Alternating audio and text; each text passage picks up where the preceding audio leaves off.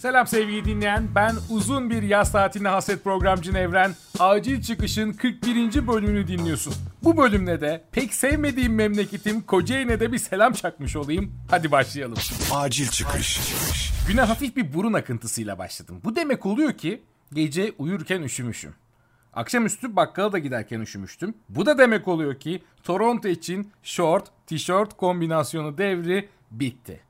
Sweatshirt dönemi başladı. Kapşonlu dönemi başladı. Bunları giymeden çıkmanın mümkün olmadığı havalardayız. Şu an Toronto için. Tabii Türkiye'nin sahil kıyıları için aynı şeyi söylemek mümkün değil. Instagram hikayelerinde arkadaşlarımın yazlıkçı fotoğrafları dolaşmaya devam ediyor ve üstüne yaz bitti mi sanmıştınız yazıyorlar. Ben sanmıştım tatlım ama sayende artık biliyorum bitmemiş. Teşekkür ederim. 4 yıldır bir türlü fırsat bulup Türkiye'ye gidemedim. Bu yıl kesin gidiyorum dedim. Korona dedi ki nereye gidiyorsun hemşerim? Çok doğru bir soru diyerek ılık Kanada göllerine bıraktım kendimi bu yılda. Ama gidenler de Instagram hikayeleri öyle söylemese de başka şeyler söylüyorlar tatilleri hakkında. Türkiye'de yaz tatili üzerine ilginç şeyler duyuyorum onlardan. Daha önce hiç duymadığım şeyler. Özellikle Alaçatı'da uygulanan sosyal medya girişli bir mekan varmış. Daha doğrusu mekanlar varmış. Bunun hakkında ilginç şeyler duydum. Ve bu konuyu da merak ettim. Bugün bunu masaya yatırmak istedim. Ben de madem gidemiyorum bir gidene sorayım dedim ayrıca. Odamın kapısını açtım ve karşı odaya seslendim.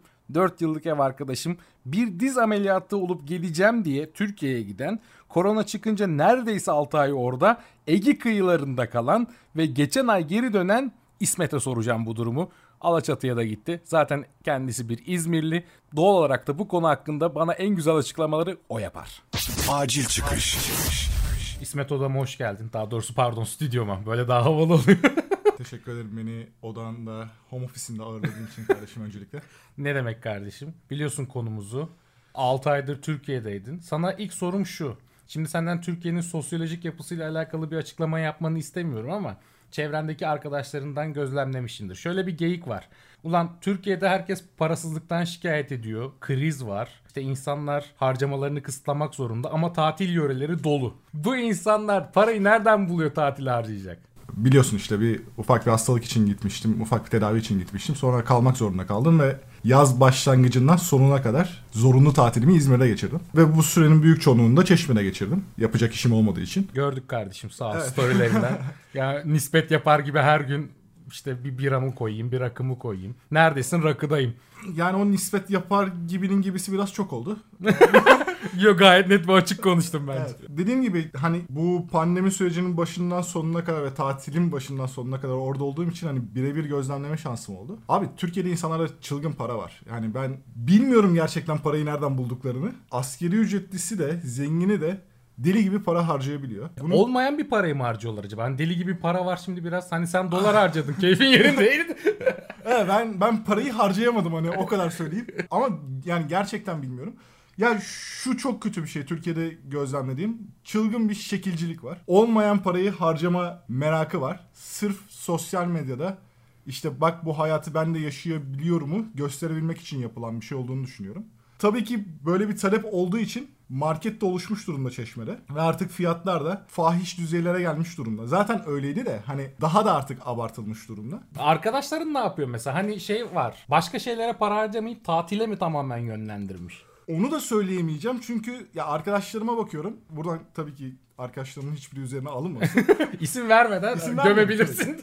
Bakıyorum adamlar her hafta sonu başka bir yerdeler. Ve işte hadi bir tatile gidelim dediğimde benimle de gelebiliyorlar tatile. Diyemiyorlar ki abi ya kusura bakma ben geçen hafta gittim param bitti lafını kimseden duymadım. Her hafta bir yere gitsek her hafta gidiyoruz. Her hafta her gün rakı içmeye çıkabiliyoruz. Dediğim gibi bu paralar bana koymuyor işte. Gittiğim 500 lira hesap geldiğinde ya 100 dolara 100, 100 dolara bile tekabül etmiyordu. Benim için sıkıntı yoktu bunu harcarken ama hani bu adam Türkiye'deki askeri ücreti düşündüğümde tabii ki hani askeri ücret almıyor bu arkadaşlar ama askeri ücreti düşündüğümde veya o adamların aldıkları parayı düşündüğümde aldıkları maaşın onda birini kalkıp buraya vermeleri çok bana şey geliyordu. Fahiş geliyordu. Yani ben mesela 2500 dolar maaş alıyorsam Toronto'da hiçbir zaman kalkıp 250 dolar hesap ödemedim. Yani bu çok koyardı bana. Şimdi burada şey gibi olduk. Kanada'dan, Toronto'dan bir keyfimiz var. Onu da eleştiriyor musunuz tarzı bir şey oldu ama bana enteresan geldi. Özellikle bu korona döneminde daha da bir kalabalıklaştığını fark ettim. Hani ben 4 yıl önce gittim Alaçatı'ya buraya gelmeden önce. O zaman bile hani mehter takımı gibi yürüyorduk sokaklarda.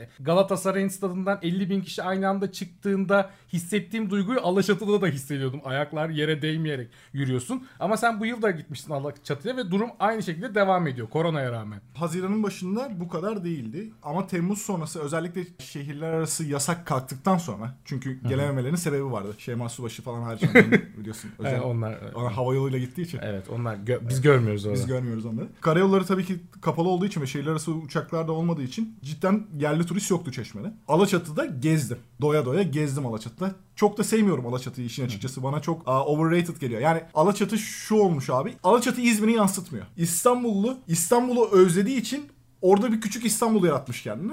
Ve yine bir trafik içinde Evet, kalıyorlar. ya yine yine trafik içinde kalıyorsun. Bu adamlar vazgeçemiyor o hayattan. Öyle bir hayat oluşturmuşlar oraya. Alaçatı'nın mesela en bilindik mekanı işte bu Hacı Memiş'in olduğu yer. Bu küçük barların olduğu ve yasak kalktıktan sonra restoranlar da açıldıktan sonra herkes dışarı sandalye masa koymaya başladı. Abi inanamazsın. Zaten daracık sokaklar. Yani sokakta iki insanın yan yana yürüyebileceği bir yer var. Ve işin absürt tarafı sokakta yürürken maske takma zorunluluğun var. Takmazsan polis ceza yazıyor. Yani bunu gözümle şahit oldum. Kaç kişiye ceza yaz gözümün önüne. Ama sen oradan geçerken çevrende oturan o 500 kişinin hiçbirinde maske yok. Yok, Oturanlar korona parti yapıyor ama ayaktakiler Evet, zorunlu evet. olarak maske takıyor. Öyle bir durum var. Ama her yer doluydu abi. Her yer doluydu. Hani bu yılda gidemediğim için artık kendime bir bahane bulayım dedim. o yüzden bu podcast'i kaydediyorum ve enteresan şeyler de duyuyorum. Mesela şöyle bir şey varmış. Alaçatı'da bazı mekanlar kapı girişinde hani kuyruk oluyor ve senin sosyal medya hesaplarına bakıyor. Eğer çok takipçin varsa belli bir sayının üzerindeyse seni alıyorlarmış. Böyle bir şey duydun mu? Ben bunu birkaç arkadaşımdan duydum. Böyle bir şey evet ben de duydum ama şahit olmadım. Gitmedim öyle bir mekana. Gitmedim öyle bir mekana. Gerçekten gitmedim. Bu arada eğer seneye Alaçatı'da sosyal medya hesapları konusunda sıkıntı çekenler varsa 11 binlik Instagram hesabımı kullandırırım. Her türlü mekana sokarım sizi. Rahat olun. Rahat olun sevgili Alaçatıcılar. Ya ben Alaçatı'ya en son gittim dedim. Ya ben buraya niye geliyorum dedim. Gerçekten sırf böyle bir fotoğraf çekmedik. Artık şekle dönmüş bir yer. Bir de inanılmaz beni kazıklamışlardı orada. Sen de bir kazıklandın geldin. Şey oldu. Özellikle şöyle bir şey olmuşmuş artık mekanlarda. Hani ne kadar yersen ye sana bir 600-700 lira geçirerek başlıyorlar. Fiyat oradan başlıyor. Yani hesap direkt suda içsen 600 lira geliyor gibi bir şey varmış galiba. Bu Alaçatı'da olmadı ama Çeşme'de, Marina'da oldu. Orada çok güzel bir balık restoranı var. Bilindik bir balık restoranı. Baba bir restoran diyeyim. Anlar herkes zaten. Fakirler biz anlamadık tam Fakirler ne diyeceksiniz? Her neyse gittik bir arkadaşımla gittik. Gitmeden önce bir arkadaşım da dedi ki bana abi dedi orada dedi kişi başı dedi 300-350 lira dedi arası hesap ödüyorsun. Kişi başı. A-. Aynen. Dedim ki yani bu nasıl hani buna nasıl karar veriyorlar ki yani sonuçta her şeyin listesi, fiyatı var menüde. Yani nasıl yapacaklar ki böyle bir şey? Her neyse gittik. Bir büyük rakı söyledik. ve 12 tane de meze söyledik. Hesap 740 lira geldi. Şimdi Çeşme'de, Marina'da güzel bir mekan. Her şey de lezzetli. 740 lira bir büyük de rakı var. Normal fiyat. Hani normal değil tabii ki de. Çeşme standartlarına göre normal fiyat. Kabul edilebilir. Şimdi bir şey söyleyeyim. Lafını keseceğim. Birim fiyat yapalım. 740 dolara burada Küba'da 6 gün tatil paketi alabilirsin. Abi şöyle diyeyim hani Toronto'da çok baba bir steakhouse'da iki kişi kokteyl, ikişer tane şarap ve steak 140 dolar pardon hesap ödedim ben. Yani 140 birim hesap ödedim öyle düşün. Böyle de bir karşılaştırma yapalım. Tamam gittin restorana. Restorana gittik. Daha sonra başka bir arkadaşım geldi İstanbul'dan. Onunla da gittik. Tekrar aynı restorana. Hani abarttıkları kadar kötü olmadığını biliyorum restoranın. O gün de fazla zaten içesimiz yok. Ufak rakı söyledik bu sefer. 35'lik ve 6 tane de meze var. 720 lira hesap geldi. Şimdi geçen yediğinle karşılaştır. İşte büyük rakı 12 tane meze 730, küçük rakı 6 meze 720.